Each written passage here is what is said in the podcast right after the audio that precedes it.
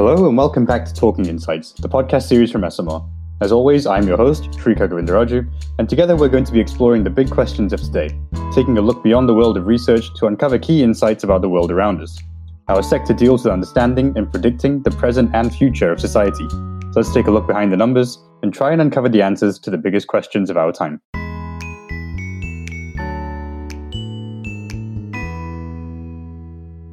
Conspiracy theories have been a part of the social psyche for centuries.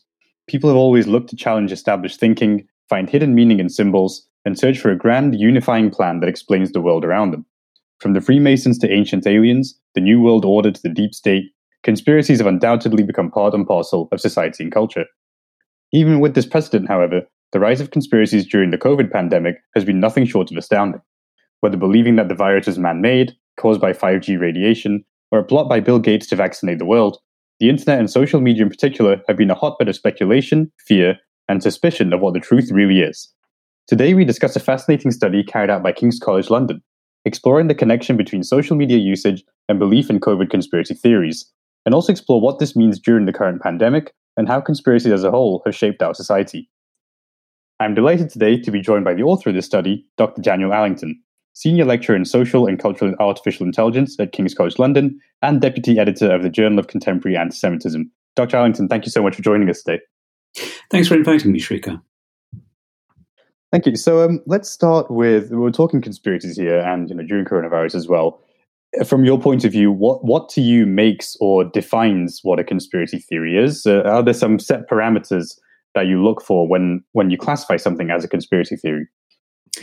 That's a very interesting question and a very difficult one to answer. Uh, there have been many books published on conspiracy theories, and usually one of the first things that the, the author will try to do is to try to define a conspiracy theory. Um, mm. So there have been lots of lots of attempts to do that, and it's it's not easy. But I think the main thing, the main, the most important thing in explaining what a conspiracy theory is, is to dis- distinguish it from what it is not.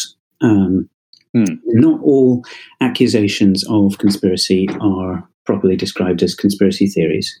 You know, the, the police investigate uh, criminal conspiracies all the time. Um, yeah. There are, uh, you know, there are many many criminal offences such as you know insider trading. That's a sort of a conspiracy. Um, mm-hmm. uh, and it's important to to recognise that you know that if you know just accusing someone of participating in some sort of conspiracy is not in itself that that, that doesn't mean you're you're you're a conspiracy theorist. That's not in itself a conspiracy theory. Uh, conspiracy theory, what we usually call conspiracy theories, are something more than that. They are grand explanations of, of history, of current events, uh, of social reality, where the, the, the uh, explanatory principle, the thing that explains everything, is that a group of people got together in secret and mm-hmm. they made a plan to uh, they made a plan in secret to kind of pull the wool over everybody's eyes, to trick everybody else, and to manipulate everybody into doing things that are not in their interests. So these are not like the sort of discrete, you know, individual conspiracies that uh, you know that the police mm. investigate. It's not like where you know one person um, works together with another person to to to achieve something secretly. So uh, what we what we usually call a conspiracy theory is it's an explanation of major public events in terms of a small number of people having got together and made a secret plan to manipulate everybody into doing something that's not in their interests. And these are these conspiracy theories. They're really they're supposed to explain uh, massive long term events. Um, it's not just you know a couple of people getting together to um, to, to break the law on one occasion. Mm-hmm. And it's just, do you think this is something that's quite quite recent, or is this something that has been present throughout history? Because you know, when I think of conspiracy theories, I think of things, you know, the moon landing hoax kind of idea. You know, things originating from the 20th century onwards. How how long historically have conspiracy theories, in the sense of the definition you know you've given, how long have they existed? And are there some early examples that you can point to? Well, most scholars of, of, this phenomenon would agree that conspiracy theories, as we understand them today, really date back to the aftermath of the French Revolution. Before that, you, you have people accused of conspiracy, obviously, and you have real conspiracies going on. And some of the conspiracies that people are accused of are very grand, but uh, what we understand today as conspiracy theories, it really gets started in the aftermath of the, of the, French Revolution, and they come in as a way of explaining the French Revolution. And this mm-hmm. we have conservative figures, so um, figures who want the wanted the the um, the monarchy to continue. Uh, usually, conservative Catholic figures associated with, with you know, they, they, they wanted the the l'ancien regime to continue as it had before. Mm-hmm. And they wanted to explain why this, in their view, terrible thing had happened. How could it have happened? And the, the first explanation that, that, that came up of, of, this, of this kind, uh, it was from a, a, priest called Augustin Barruel. And he mm-hmm. argued that the French Revolution had been brought about by the Freemasons and the Illuminati. Okay, yeah. um, and now, by that point, the Illuminati had not existed for quite a long time. they, were, an organization that was founded in Bavaria in Germany. It, it, had been defunct for a long time by that point. Mm. The hmm. Freemasons, of course, were real and they existed. They were at that time um, a, a, very progressive organization. A lot of free thinkers joined joined the Freemasons, wanting to get away from uh, religious superstition, etc. Um, and uh, the, the, argument was was that they had some they had, they had kind of secretly conspired together to produce the French Revolution. Now, quite soon afterwards, uh, to these two groups of conspirators was added a third, which was mm. Jews. So very soon afterwards, the argument comes to be that it's not that it's it's the Freemasons, the Illuminati, and the Jews ah, yeah. working together uh, produced this this major uh, social consequence of the French Revolution. Um, so, and of course, one, and one of the reasons for that was that the, the, French Revolution had benefited; it had led to the, the emancipation of the Jews in France. Mm. So, some people who uh, saw other consequences of the of the French Revolution, which uh, which they were less positive about, they they were saying, well, you know, who benefited from the revolution? The Jews did. So, it must have been the Jews must have been in some way responsible for this. So, mm. um, that, that, that was really how conspiracy, the conspiracist explanations got started. Now, soon after that, there were other uh, conspiracy theories which, which, which appeared. Um, you know, that was the, that was the conservative conspiracy theory in France. The idea that the revolution had happened because the Freemasons, the Illuminati, and the Jews had made it happen. Um, but quite soon afterwards, we have a, a, radical conspiracy theory appearing, which is looking at the revolution as it has actually happened and saying, well, you know, this hasn't really turned out as we thought it was going to. Why has it all gone so horribly wrong? Mm-hmm. Yeah. Well, that's because the Jesuits were conspiring to, to, to frustrate it. Oh, so that's another party after that point too. yeah, well, that, that's a rival conspiracy theory. So you've got one huh. so conservative conspiracy theorists saying that the okay, yeah. the Illuminati and the Jews have caused the revolution, and you've got a set of radical conspiracy theorists arguing that the Jesuits have, have caused the revolution to go wrong. Mm-hmm. So, um, and then after that, quite soon after that, we have um, we, we, you know we have other conspiracy theories appearing. Um, but it's that first conspiracy theory which has really provided the model for all of the others, and it's really been the most influential one. All you know, th- th- ever since then, we've got um, yeah.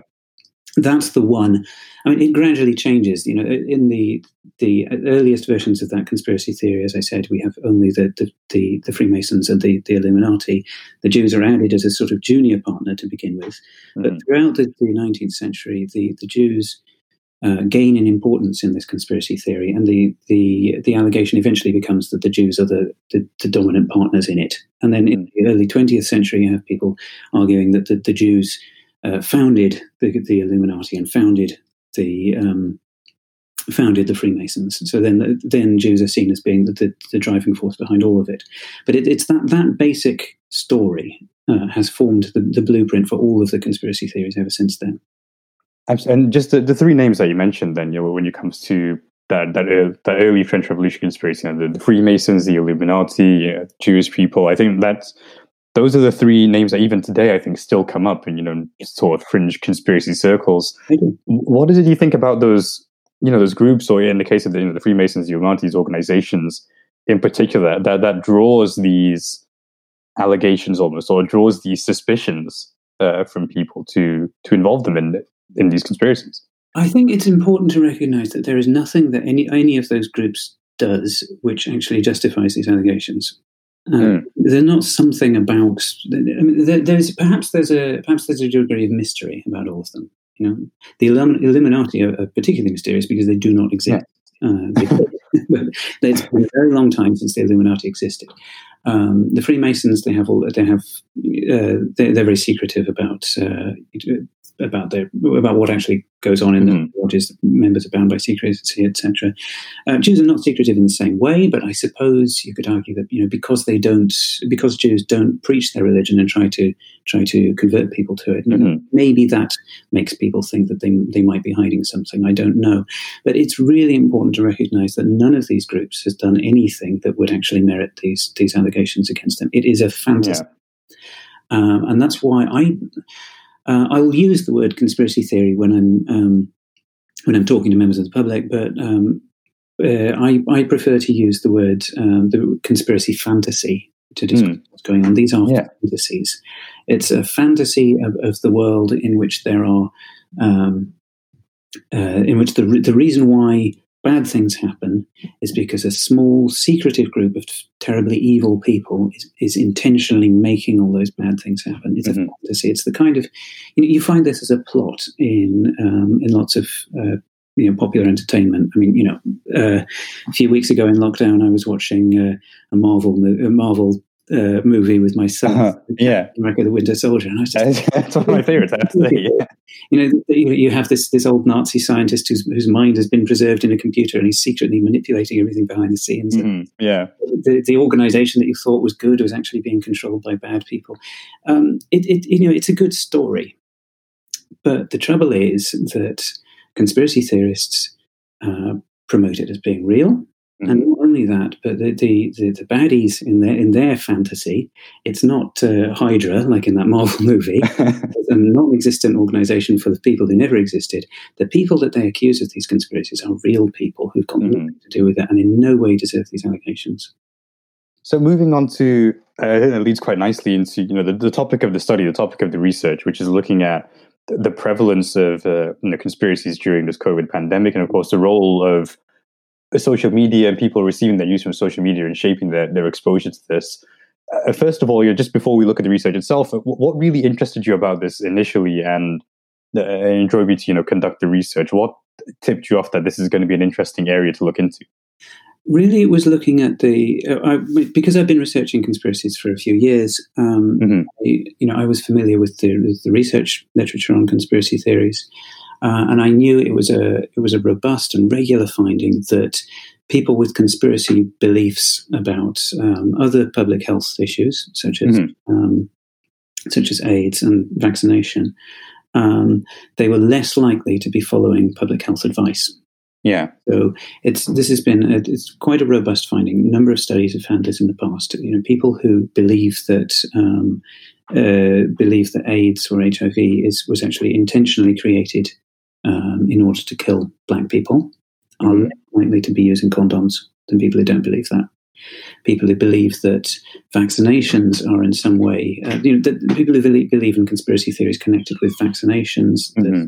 that, that, vaccination is um, that vaccination programs are in some way nefarious, they are less likely to be vaccinating their children. So I knew that there, that, that there was this finding that people who believe in cons- conspiracy fantasies connected with, with public health issues are less likely to be following public health advice. And I thought, mm-hmm. well, you know, it, it, seems likely that people who believe in these conspiracy theories connected with COVID 19 are less likely, will, will be found to be less likely to be following um, public health advice with regard to you know social distancing, hand washing, etc. And that mm-hmm. I, I, set out to research, um, and of course that's what we found. So then there's two sides to this, of course. There's, there's the, the actual, you know, COVID pandemic, which is very much ongoing as of as of us recording this conversation, uh, mm-hmm. and of course the, the, the social media side, the social media phenomenon, which you know over the past ten years or so has just become this absolute minefield in a way of information and misinformation. How have you seen, you know, in, in your line of work, in your line of study, how have you seen the role of social media evolving over the course of the past few years? To become not just a news source, but the, the primary news source for a lot of people. How has this impacted, you know, these, these conspiracies and the, the prevalence and the spread of them? Well, yeah, you've put your finger on it there. Um, mm-hmm. One of the major changes of the last 20 years or so is that people are getting more and more of their information from internet sources. Um, and less and less of it from the, the more conventional sources, such as you know, printed newspapers, broadcast television, etc. Uh, the problem there is that this, um, whereas, I mean, let, us say uh, a newspaper publishes something, okay, which is not true, okay? You'll find people, but some people who read the newspaper will read it and believe it. Others will read it and mm-hmm. realize that it's not true and complain about it. Mm-hmm. But nobody sees your social media feeds except you. So, and is mine except me. And it's the same for everybody. We're all getting this personalized, individual stream of, uh, of, of, posts um, coming to us, you know, tailored mm-hmm. for so this the same. Uh, whereas in the past, you know, everybody in one uh, in America, there was this the great tradition of of uh, uh, news local newspapers for particular cities. In, in Britain, we've had uh, where um, our major newspapers have tended to be the, the national ones. Mm-hmm. Each of these newspapers was read by many, many people. You get radio news broadcasts heard by even more people. You get television news, which was, you know, in the latter part of the 20th century, the, the major source of news. Mm-hmm. Millions of people watching the same broadcasts. You've got a lot of potential there for people to recognize when things are wrong. And in addition to that, we've uh, over the over the decades we've uh, developed quite sophisticated and, and effective means of, of regulating what goes on in those media. Uh, you know, in Britain we've got Ofcom, for example, uh, which which regulates all the broadcast media. Uh, newspapers here tend to be uh, t- tend to have voluntary but in, but independent regulation. Not everything is regulated, and in America and other countries, there's not necessarily something like that. But you've got uh, the possibility of lawsuits, for example. Mm-hmm. If if a newspaper publishes an allegation against someone which is not true, that person can sue um, if a newspaper publishes um, untrue information which causes people to hurt themselves, then you can have a class action lawsuit or something like that. There's, so there's, there's all sorts of mechanisms mm. that advanced society has for regulating uh, what appears in the press and the broadcast media.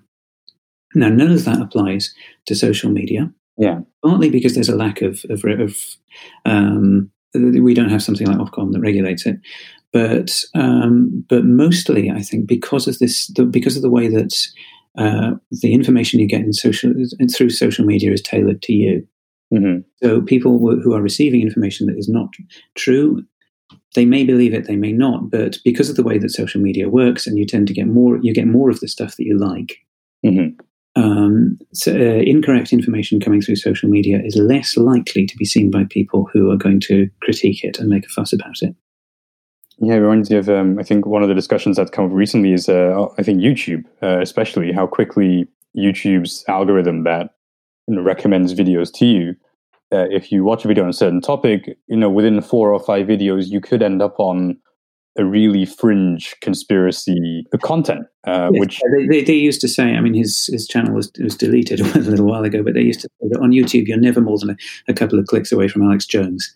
Mm, yeah, uh, yeah, I mean, th- this is a real problem because it's, mm. it's, showing YouTube and the other social media platforms, what they, the other major ones anyway, what they're geared up to do is to give you, uh, to give you more of the kind of stuff that you're likely to respond positively to.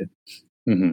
Uh, and that unfortunately means that, you know, if you start watching and liking um, things which are you know a little bit inclined in that direction towards the, the conspiracy theories, you're, you're going to dis- you're likely to be directed down a rabbit hole of more and more um, bizarre and extreme content. Mm-hmm. Um, and nobody's regulating this properly, and also because it tends to be con- consumed in private, people who haven't gone down that ro- rabbit hole don't necessarily don't necessarily realize it's there. Mm-hmm. Another thing I found in other research is that, because, uh, again, probably because of this, uh, people who, who watch these videos tend to be, uh, they are, I believe they are disproportionately likely to be uh, positively predisposed to accept the message of the videos to begin. Huh. Yeah. The evidence for that is another piece of research that I've done um, where I was looking at what I and my um, my uh, um, co-author we looked at over a thousand comments on one particular YouTube conspiracy uh, theory video, and we found that these were, um, you know, there were there were much more positive, supportive comments on there than there were critical comments. So people who and uh, the, we, we conjecture that this probably happened because people who were um, predisposed to it, the people who were directed to see this video by YouTube or from other social media links were people who were likely to accept it and then they go and post positive comments about it. Mm-hmm. People who were going to recognize that it was all nonsense are less likely to have seen it in the first place and then you get you know other other people who accept the video and like it. They, they will also like the positive comments. They will they will uh, and they will click the you know the thumbs up on them. They'll click the thumbs down on the negative comments. So mm-hmm. disappear from view. And before long you know you've got this real echo chamber having appeared where you've got um, videos promoting these um, you know these untrue and often racist ideas. Um, mm. and all of the comment, you know, all the top comments on them seem to be positive, seem to be saying, you know, you know keep up keep up the fight you know you're a truth teller you're so brave telling this truth. Yeah, yeah. and th- th- this doesn't happen with you know with, with tv or newspapers. It just doesn't happen. So we, have got, yeah, the echo chamber confirmation bias kind of uh, effect yeah, the, the, term echo chamber originally uh, it, it, was originally proposed actually to, to, to, discuss conventional media actually. It was about um, hmm. uh, conservative um, radio shows uh, in America, mm-hmm. and, they, and, and uh, the way that they sort of echo each other. But that's um, there's far more potential for that to happen in on social media yeah. than there ever was on the legacy media. And when it comes to you know when it comes to social media, when it comes to creating these these echo chambers and these you know people searching for that confirmation bias, what what do you think it is about the COVID pandemic in particular that has made it such you know such fertile ground for these conspiracies and for the spread of this misinformation via social media in, in particular. Well in, in fact every time there's a, a, major public health emergency around an infectious disease there are conspiracy theories. Uh, the, this is one of the you know for you know there, there were conspiracy theories around uh, around SARS there were conspiracy theories around uh, Zika. There were conspiracy theories around AIDS. So conspiracy theories are they they quite reliably emerge as um, uh, popular explanations of of, of um, infectious disease. So it was always mm-hmm. quite likely that, that, that, this would happen with with COVID nineteen as well. Um, I think the reasons why people tend to jump to why some people uh, jump to conspiracy theories as an explanation of infectious diseases is because infectious diseases are mysterious. Mm-hmm. You can't see the infection happening. You know, um, the, the, the viruses or the virus particles or the or the bacterial spores or whatever they, they you can't see them. They're invisible to the naked eye. You can you can get ill without having uh, without you know without without having seen anything happen. So it's sort of mysterious and, and sort of magical seeming. Um, mm-hmm. and you know for also because these are often deadly, uh, they're also frightening. So you've got people being yeah. frightened about something, quite reasonably frightened about something about something mysterious with an unseen cause. Uh, so already you've got you, you, can see how that ties into the, the conspiracy mythology, mm-hmm. fantasies about um, you know, major world events being caused by um, secret conspiracies of hidden people, you know, working away in the shadows to make bad stuff happen. It's not like, uh, I mean, of course, there are many conspiracy theories which come to explain wars or something like that, but it's, it's mm. different. For example, you know, planes flying over and dropping bombs or something like that, which you can actually see. Of course, conspiracy theorists do come up with wildly implausible fantasies as explanations for why wars happen or, or, or, or for things that happen in wars. But with infectious diseases, I think there's um, because of, the, of, their of their mysteriousness. They, they, they, in, in the in the popular imagination, they have an affinity with this idea of conspiracies.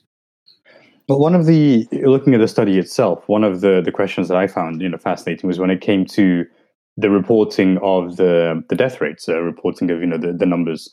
Uh, you know, who, who were suffering from from COVID. Just a few weeks ago, on another podcast, you know, we are discussing the effects of lockdown and how one of the issues with having these constant, you know, daily updates in terms of numbers of dead was almost this numbing effect yeah. uh, to the scale of what was really going on.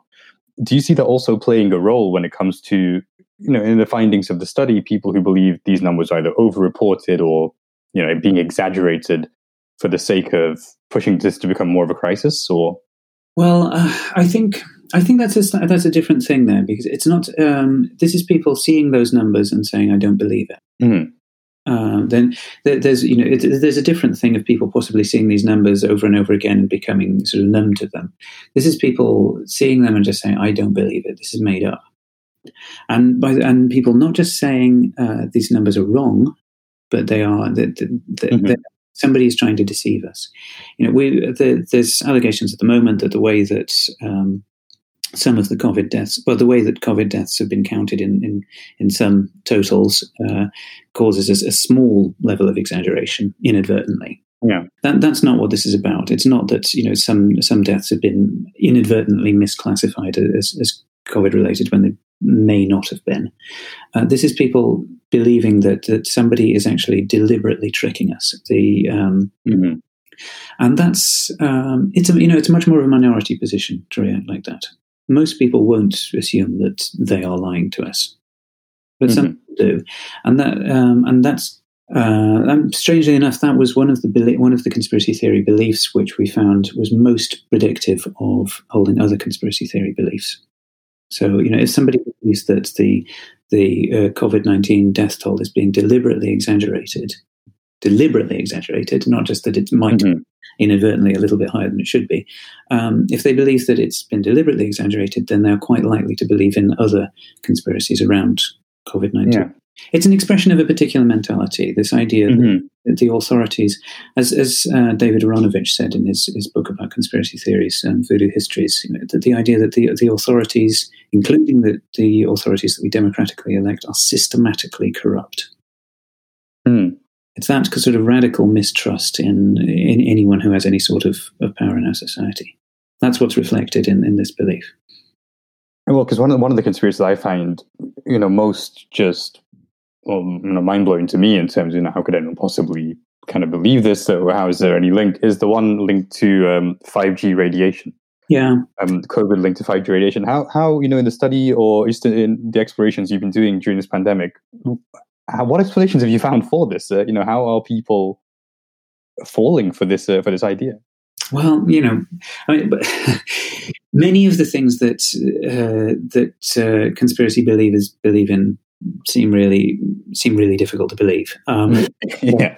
The thing is that if you uh, that particular one, it's depending on how it's yeah, to, to understand that one, you've got to recognize that they're not suggesting that the 5G networks spread the coronavirus. Mm.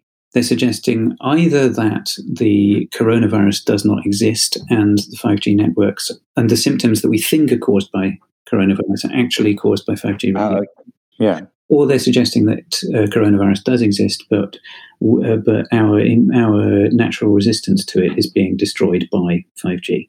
Mm. Um, now, the, the first one, uh, I think the reason why that belief arises, well, the basic reason is, you know, if you if you believe that um, that the coronavirus doesn't exist, mm-hmm. uh, you've then got to come out of, uh, if you believe that, you know, the, the numbers of people said to be uh, dying from COVID nineteen are, you know, exaggerated or, or completely fabricated. Um, you've got to believe that something is something is harming these people. Mm-hmm.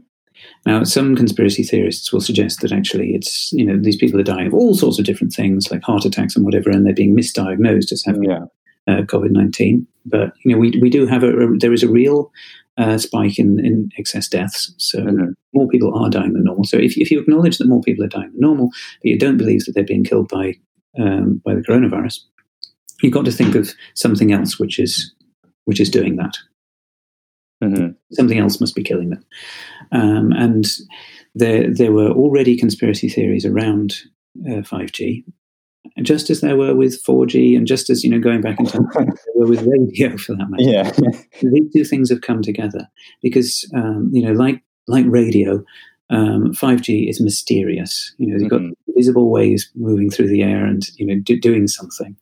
Um, so it's sort of in the popular imagination, it lends itself to conspiracy type thinking. Now, most people aren't going to indulge in that, and they aren't going to take it seriously if they hear somebody else indulging in it. But if you have someone who's already uh, so radically mistrustful of the authorities that they think that people might actually be lying about the fact that uh, people are dying of a virus. Mm.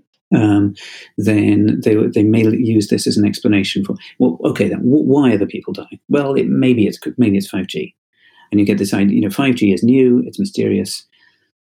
uh, COVID nineteen is new, it's mysterious, maybe there's a connection. That's the, that's the way that's that the um, that the logic works. Uh, during the course of the study, how did you how did you find the correlation between you know social media use in particular, so the use of you know several platforms that you do list, such as Facebook and YouTube? How do you relate the the usage of those to the belief in the conspiracies that are put forward in in the in the search as well in the research? Well, what we found was that um, people who the more somebody uses what we call the what we in our in our paper published in psychological medicine what we call the legacy media that's uh, newspapers and magazines and uh, television and radio the more people rely on those for information about um, about coronavirus or COVID nineteen, the less likely they are to believe in conspiracy theories. Uh, okay. On the other hand, the more people rely on social media, we asked about specific platforms, we asked about YouTube, Facebook, Twitter. Um, mm-hmm. The more people, um, the more people use those for in, rely on those for information about uh, about this disease, the more likely they are to believe in conspiracy theories. Uh, and that, that effect mm-hmm. is stronger for some platforms than for others. Uh, the, the, effect was strongest for um, YouTube. So people, mm-hmm. the, the, the, minor, the, small minority of people who uh, rely very heavily on YouTube for information about coronavirus or COVID nineteen, they they are very likely to believe in. They are the most likely to believe in conspiracy yeah. theories. But in fact, all social media platforms, including ones where, where the effect was smaller, like like Twitter and WhatsApp, mm-hmm. uh, all social media platforms were associated with belief in conspiracy theories. Okay, and also one of the other areas, you know, of course, is uh, uh, as well as social media. You also look at, oh, well, it's mentioned in the research as well. You know, education levels and political affiliation. What were some interesting findings that you found with regards to those two factors uh, and belief in these conspiracy theories? Well, um, you know, th- this isn't mentioned in the um, this isn't mentioned in, in the paper which we published, but uh, because we were well, we were we were focusing on the on, on media use. Yeah. Um, but I knew you were interested in this, so yes. I've reanalyzed the data to check the you know the effects of, of education and, and political views. Mm-hmm. Um, and it's um, people who uh, are educated to degree level are less likely to believe in conspiracy theories mm. about COVID nineteen, and also people uh, they're, they're, less likely to believe in conspiracy theories than people who are educated not educated to degree level. Mm. Also, people who voted Remain in the in the Brexit referendum in 2016, mm. they are also less likely to believe in conspiracy theories about COVID 19. However, both of these effects are smaller than the ones we focus on in the article. Okay. It's smaller than the effect of age. Uh, younger, pe- older people are less likely to believe in uh, conspiracy theories about COVID 19, for example. Uh, yeah. They're more likely to have voted leave, but they're less likely to believe in conspiracy theories. Uh, and that's a stronger effect than, than um, uh, education or um, or uh, political belief. Or sorry, mm-hmm. Uh, well, voting history rather. Did, we didn't ask about political beliefs, but we do. Know. yeah. Sorry. Yeah, uh, age is a much stronger predictor than education or um, or political position. Um, but the strongest predictors of all were uh, media usage. So uh, the use of social media, uh, that, the, the, effect of social media to uh, increase a person's likelihood of believing in, in, conspiracy theories. That that was the major predictor that we found. That, that's I think it addresses one of the, the questions that I had about the study, which was you know when it came to the question of age, you know young people being more likely to believe in. Uh, I think one of the statistics you know, 22% of 16 to 24 year olds believe 5G is linked to COVID 19, which is the highest of any of the age groups. I found that slightly counterintuitive in a way because for myself, you know, as a young person, as someone who's grown up using social media, I felt as if, you know, we're more critical or more likely to you know, critically assess information that we're presented uh, online, having seen the development of, you know, platforms such as Facebook, going from the simple friend sharing, you know, sharing pictures and statuses platform into what it is today. I, just from, you know, whether it's something you found in the study or from your own kind of uh, thoughts on the subject, why do you think it is that we're seeing it the other way around? Is it mostly just used to the, is it related to the usage, or is there something deeper going on with regard to younger people and the information they're getting? It's a difficult question to answer. Uh, if you look at simply the effect of demographic variable, the effect of, of age seems quite large. Uh, mm-hmm. Effect gets smaller once you include the media usage variables. It doesn't. Okay. So uh, at the moment, young, it seems that younger people are substantially more likely to believe in COVID nineteen conspiracy theories than older people. A part of that of that effect is explained by uh, their greater use of social media. So mm-hmm. younger people, yes, probably young, uh, probably younger people on the whole have more more uh, media literacy with regard to social media than older people because they're more exposed to it, etc. But on the other hand, they are more exposed to it. Yeah. So you know, if these beliefs are mostly being disseminated through social media, which uh, you know this, this, study can't you know, we can't prove that, but it would be consistent with that. Um, if these beliefs are mostly being disseminated through social media, then they will be being encountered more by young people. Now, out of those young people, there will be some who are uh, more critical of what they consume and some who are less likely to be mm-hmm. well, critical of, of, what they consume. Um, the, the more highly educated younger people are more likely to be critical of it. But because younger people are much more exposed to social media and much less exposed to legacy media, which provides more mm-hmm. information about COVID 19, um, we would expect them, I think, to, uh, to be at greater risk of, of, of believing misinformation and untruths. And also, uh, just touching back on one of the other interesting um, statistical results, uh, you know, Leave voters, so 43%, were twice as likely as Remain voters, uh, 20%, to believe that the virus was created uh, in a laboratory.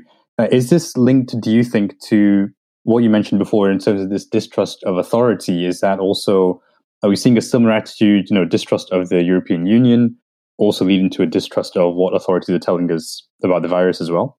That's a really interesting question. Um, I think it's important to recognise that there are, you know, there are many different reasons why people voted Leave in the mm-hmm. referendum. Um, among those those different reasons, you know, there um, there will be people who um, there will be people who voted in order to leave because of their um, radical mistrust of authority. Mm-hmm. Um, some people will have voted to leave because they trust the British government more than they trust the EU. Yeah. Others may have voted to leave because they mistrust all governments. Mm-hmm. Yeah, and I, I, think there may well be it, there may well turn. You know, this is not something that our, our data would, would would enable us to look into, but it may well be that there's an overlap between that latter category and the people who believe in conspiracies. Mm-hmm. Those who not only they they don't just mistrust the, the EU government, they, they, if they but also mistrust the UK government. Mm-hmm. Um, if you look at the conspiracy theory community online, you know people like David Icke, etc., you'll find yeah. that all leavers. Uh, you know, they were all anti-EU. They were they were celebrating when when when Britain voted to leave, etc. Now that they are not representative of, of Leave voters as a whole at all, but uh, there is amongst you know there is a particular group of people that will have voted Leave uh, and that will believe in conspiracy theories. That's clear. And you've made also, you know, through discussion, you referred a few times to, you know, we're distinguishing here between between social media as kind of these newer forms, of course, things that are online, and uh, and legacy media you mentioned. So, you know, traditional outlets like newspapers, TV, radio. Do you see this? Has there been any role uh, of those platforms as well through the pandemic as providing a platform for these conspiracy theories? Are we seeing any of these theories emerging from these legacy media outlets? Uh, sadly, yes. I mean, it's important to recognize that overall, our finding was that people who, who rely on the legacy media, especially broadcast media, mm. you know, it's especially broadcast, the effect is mostly produced by broadcast media, to be honest. The people who rely on the legacy media, especially broadcast media, were less likely to believe in conspiracy theories. There have been cases where um, elements within the legacy media have promoted conspiracy theories. The worst example of that is um, the, the uh, local TV station London Live, which quite early on, um, quite early on in the crisis, it uh, broadcast a, an edited version of an interview, um, uh, an interview with David Icke, which was carried out by another YouTuber called um, Brian Rose, who's done a lot to promote David Icke's conspiracy theories online. Um, that interview, in, during that interview, Icke was able to uh, put forward his, his, his views about coronavirus with with no meaningful challenge, and in fact was yeah. presented as an authority. And this was referred to Ofcom, which which slapped down London Live and and said that the the, the um, you know that it was um, uh, that this this broadcast had the potential to cause serious harm. Mm-hmm. Um, there, there, was also the case where the um, Eamonn Holmes um, appeared to give um, appeared to give uh, credence to to conspiracy theories about about COVID nineteen um, live on air, and then uh, had to retract that later. Um, there have been a few cases where newspapers have published um, stories which which lend credibility to the idea that uh, the virus was created in a lab, which of course all the evidence suggests it wasn't. Um, so mm-hmm. that's a conspiracy theory. On the whole, though, uh, the quality of information that's been uh, released through through what we were in the paper were calling the legacy media uh, broadcasters and, and, print media, essentially, on the whole, that information has been uh, quite good quality and certainly much higher quality than a lot of what has unfortunately been circulating through social media. Yeah. I don't want to sound like a, a, well, conspiracist, to put it myself. Um, you know, if we can't, obviously, you know, you really shouldn't be trusting everything that you see through social media. And there is also the potential for, you know, legacy media to, say, there's instances where it has been presenting these uh, these conspiracies what you know from your point of view uh, and from your own point of view as as a citizen as well as a member of the general public where where do you turn to as a as a trusted source? What do you turn to as you know a source that you can look to and say trust that this is giving me accurate information and i'm not going to be fed you know conspiracy from here oh my gosh i'm not sure i can answer that question are, there, are there any you know um, well, I mean, you know, it's important to recognise that there is uncertainty. So, you know, it's not that anybody is going to give us the whole truth about COVID nineteen because scientists are still working it out. Yeah. Um, but in terms of, of getting a, a, a reasonable and uh, um, a reasonable and unbiased view of um, knowledge of, of COVID nineteen as we currently under, as as the scientific community currently understands it, you can't do better than organizations like, for example, the BBC. Yeah. Which will give you not the view, not the opinion of an individual journalist, but they will give you something that has been looked at by, that, that has been worked over by a number of people, which has fact checkers looking mm-hmm. at it. Um, this is uh, an organization as well, which uh, which has to put out information that it can later that it will later be willing to stand by. An organization like the BBC uh, survives on the strength of its reputation. Mm-hmm. A you know a, a YouTube channel survives on the strength of clicks, so it can mm-hmm. say yeah. sensational, get you know half a million, a million clicks mm-hmm. one week. Uh, a load of people criticize it next week. It doesn't matter because by then it's got another video. Mm-hmm. An organization like the BBC, which relies on its reputation for its success, is much more likely to be giving you um, to be to be giving you information which is going to stand up to, to scrutiny because it's in it's in interest to do so, and because it makes the it, and because it employs people, it invests in making sure that its uh, its reports are reasonable and uh, and fair and accurate um, representations of, of, knowledge as it as it currently stands. Mm-hmm. Um, you know, this doesn't apply with uh, you know, anonymous uh, Facebook pages or um, YouTube channels with just one people running them, etc. Um, there is there is you know if you, there is something about the business model of, of what I call the legacy media, whether they are public service broadcasters like the BBC, which I mean, okay, it gets its money from the license fee, but the arrangement which gives it the license fee every every which is renewed every few years, that that arrangement would not be renewed if the BBC was seen to be regurgitating falsehoods the way that uh, clickbait news sites do. Uh, the same with, with newspapers that um, that have they, they, survive on their reputation. They get cha- they they get challenged if they make mistakes. They have to publish retractions, etc. They care about their reputation and they invest in their reputation. Their reputation for providing information that can be relied on to the extent that any information can.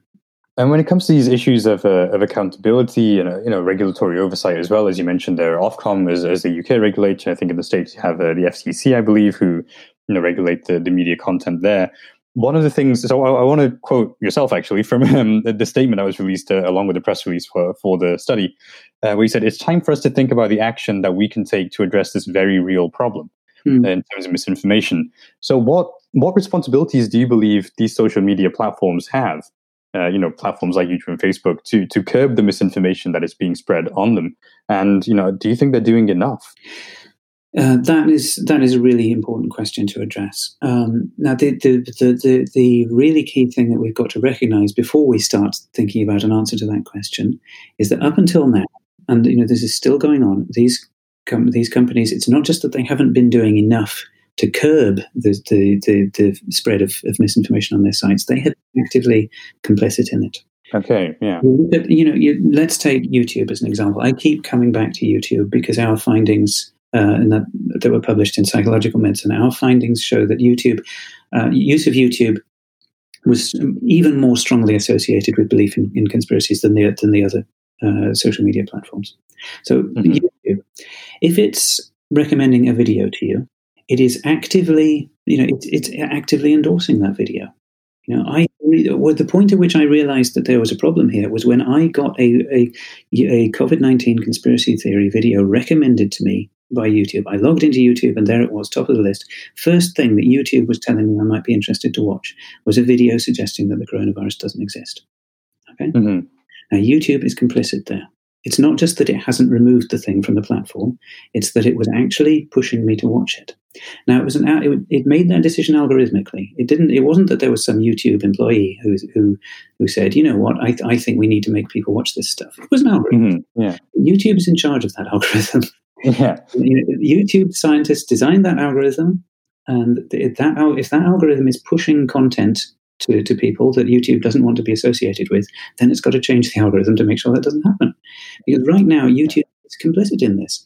We've got to recognize that individuals and organizations that run uh, Facebook pages, that run YouTube channels, that run Twitter accounts, whatever, that are promoting this misinformation, they are me- they are they are media businesses. They make money. Mm-hmm. They get clicks, they get advertising revenue. Their, their business is telling lies about this public health emergency that we're all in. And up until now, the social media companies have been happy to act as their business partners. Now that's what has to stop. It's not just that the social media companies have to have to do more to stop it. The social media companies have to stop, have to uh, have to cease their partnership with these people this is not a free speech issue. People have the right mm-hmm. to say whatever they want uh, within certain limits that are quite widely recognized. Nobody has the right to profit from telling lies about a public health emergency. There are people whose whose business is built around this uh, around misinformation, and the, mm-hmm. the media companies are their business partners and also looking at but in terms of you know the content or you know, moderating or even policing this content let's say you know we would continue looking at youtube as, as this platform they said there's 720000 hours of new content that is uploaded on youtube each and every day uh, is it is it, is it feasible even to to expect youtube to sift through all of this content to to pick out these malicious and you know, misinformative videos uh, and either delete them or promote, you know, stop promoting them. How is there even you know possibility that this this could happen? I don't see any need for YouTube to remove every single conspiracy video. Uh, but if you have a conspiracy, if you have videos that are getting half a million views, a million views, whatever, you can be sure that YouTube is aware of them. Yeah. This is what YouTube wants. It wants content which is getting this much attention. So it must be aware of this stuff. And it could be looking at those and saying, wait a minute, okay, this one is, is, is, getting loads and loads of views. That's usually we would think that's really great, but actually this is a piece of content which we cannot be associated with for reputational reasons. Mm-hmm. Let's stop promoting it now. Maybe let's remove it from the platform. Maybe let's ban that content producer entirely from the platform. Mm-hmm. It doesn't matter if somebody releases a, a, a, video that gets four or five hits. Yeah. Really doesn't if you've got, but if you've got people who are making a lot of money for the platform by putting up videos that are getting hundreds of thousands of views and generating lots of re- uh, advertising revenue for YouTube, some of which YouTube is then handing back to the content producers, then there is a clear business relationship going on there. Yeah. And I, I think that YouTube could quite reasonably be expected to terminate that, that relationship once it realizes what the content of videos is. And these videos do get reported. People report this stuff. You then have content. Uh, uh, you then have content checkers who are watching these reported videos and and looking at them and making a decision. You know, should we remove this? Should we not? So you know, it, it's it's not like uh, YouTube will have any will have any trouble actually identifying what the what the problematic videos are. Mm-hmm. And looking to so we have you know from one tech giant, which is you know Google and YouTube, and looking the other way towards uh, towards Facebook. You know, recently there has been some controversy around I think uh, Twitter has started to either remove or censor tweets, and even censoring uh, Donald Trump himself. Whereas Facebook has taken another stance of saying, you know, this is an open platform. We don't really believe in censorship. We don't want to, you know, curb the freedoms of people who use our platform. Mm. What are what are your views on on that approach? That more, it's much more almost just laissez-faire. You know, it, it's a platform that people do what they want on it. How how do you view that attitude coming from uh, from Facebook, which is you know this hugely influential tech giant, you know, with three billion users? Uh, is this going to lead to you know much bigger problems, you know, even looking beyond COVID as well? Well, believe it or not, bearing in mind what I said, uh, what I've just said, I'm anti-censorship. Mm. um, my my problem here isn't that people are being allowed to express their opinions. Mm-hmm. My problem here is that these social media companies are making money in partnership with people who tell lies. Yeah, that that's that's not a free speech issue. Now, I think we've got to be very careful that whatever solutions social media companies, because I, I think social media companies can be pressured to start taking to uh, start um, taking action to remove this sort of content, regardless of how much money it makes for them. They, we, they can be pressured to do that, and I hope that it will happen. But we've got to make sure that whatever approaches they take to doing that do not lead to the suppression of legitimate political discourse. Yeah. I don't want to see censorship of, of, of people's political opinions. Just more um, hit them in the wallet rather than uh, taking away from the rights and freedoms of individuals. Yes, but it, the, the, trouble is that the policies can be misapplied. Uh, and like a good example of this is the um, it's you know we're going off the topic of COVID nineteen, but um, YouTube, uh, various social media platforms, including YouTube, have uh, policies which um, which forbid uh, terrorist content, which is great. Mm-hmm. Content yeah. be allowed there. The trouble is that stuff gets removed which wasn't terrorist content. Mm-hmm. Okay, so you've got actual uh, videos which were, have been taken by, by citizen journalists and uploaded to, to mm-hmm. YouTube and, and, provide evidence of atrocities happening. There have been many cases where those have been uh, wrongly removed from the platform. Hmm. So, you know, the, the, trouble is, whatever policies the platforms bring in, they could have these negative consequences. You know, we might, yeah. We we could very easily see legitimate political points of view being being censored, which mm-hmm. I don't see. So I think what these what the platforms have got to do, it's not just about pressuring them to um, take action against forms of content that hitherto they've been happy to make money from, mm-hmm. about making sure that they do it in a way that is transparent and that is accountable. Really, these platforms are going to have to open themselves, open up their moderation procedures for audit by democratically accountable bodies. Mm-hmm. I would like to see them having to uh, justify their uh, having to justify their um, their policies mm-hmm. and the way those are implemented algorithmically and uh, and in terms of training for uh, content moderators. I'd like them to, to see them justifying that and um, and providing evidence that that it's working as intended yeah. to public authorities or, or, to independent regulators or um, uh, that will that will then be able to to verify that they are not removing content that should be allowed to remain. Mm-hmm. And this this could so include content we don't like. You know. Yeah. Uh, so looking for a social media version of, of Ofcom or expanding the powers to cover these platforms as well. I think something like that would be in order. Um, yeah. You know, this is not about this is not about driving people off of social media because they express their own opinions, um, and we've got to make sure that it doesn't become that. Absolutely. So going back to you know, of course, the main topic of this conversation, which is you know, looking at conspiracies, looking at COVID nineteen. Uh, now, of course, a great many of um, I imagine everyone uh, who's listening to this podcast will have social media accounts. They will be on Facebook. They will be watching things on YouTube. What are you know, from your point of view, what are some kind of helpful, let's say, hints and tips in a way, or what should people be looking out for and be wary of uh, at this time when you're getting this content to make sure that you don't, you know, fall into these traps or fall into these conspiracy black holes almost. Um, mm. Is there any advice that you would give to social media users of things that they should keep in mind? Okay, that's a difficult one. Right. Okay. Right. Well, the, the easiest thing to say is just look at where the look at where the information is coming from.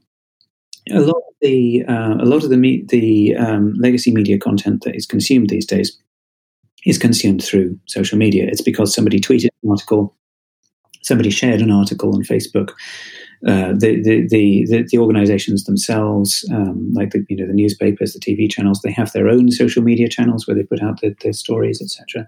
So mm-hmm. a lot of the, um, a lot of, of what I call legacy media content is now con- consumed through social media. So just the fact that you're consuming your consuming stuff through social media isn't itself a problem. Mm-hmm. But look at where things are actually coming from that you're seeing shared. Mm-hmm.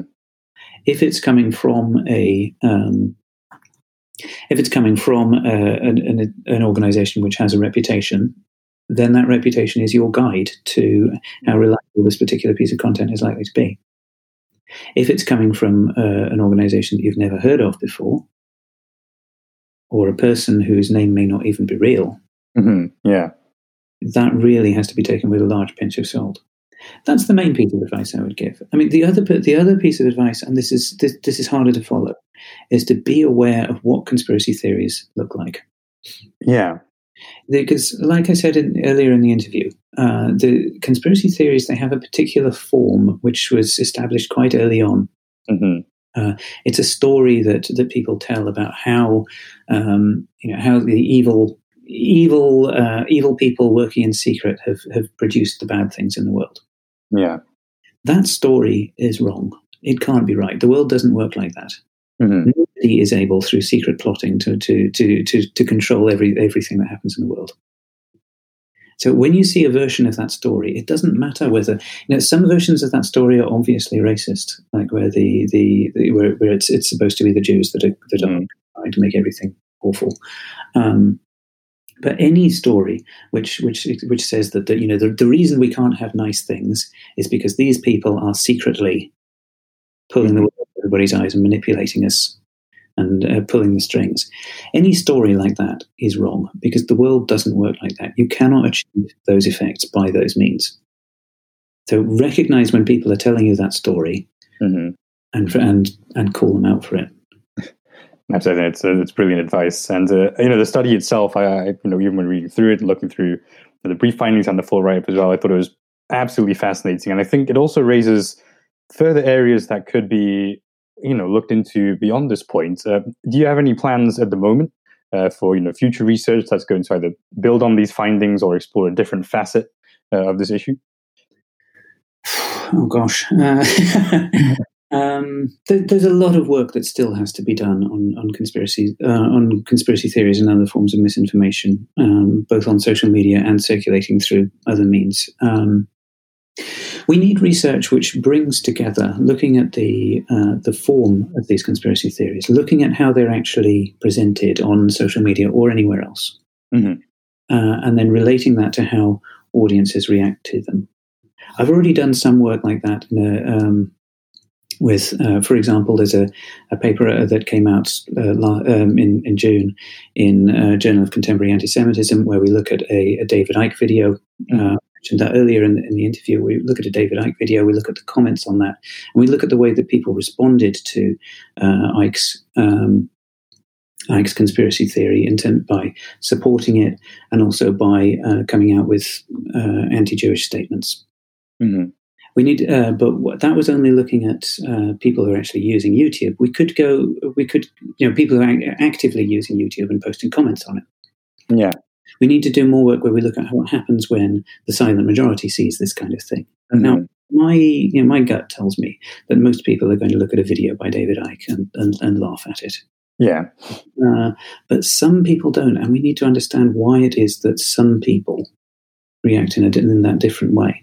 Mm so that we can take more effective action to make sure that these ideas do not become mainstream in our society. Mm-hmm. No, I absolutely look forward to that research. Uh, you know, when when it does emerge. And um, well, Dr. Allington, thank you so much. Uh, you know, for joining us today and for sharing your insights on what has been, I think, a really interesting phenomenon that's emerged. You know, during this crisis, these conspiracies in particular. And of course, as always, thank you to all of our listeners for joining us on this journey of discovery. As always, I do hope you've enjoyed the discussion learn something new. And I look forward to welcoming you again next time. If you enjoy the show, please do follow us on SoundCloud or Spotify. You can also find us on Research World. And if you have any ideas for future content, please do send them along to podcast at smr.org. Uh, once again, a big thank you to Dr. Allington. Thank you. And uh, until next time, please do stay safe, stay healthy, and most of all, stay curious.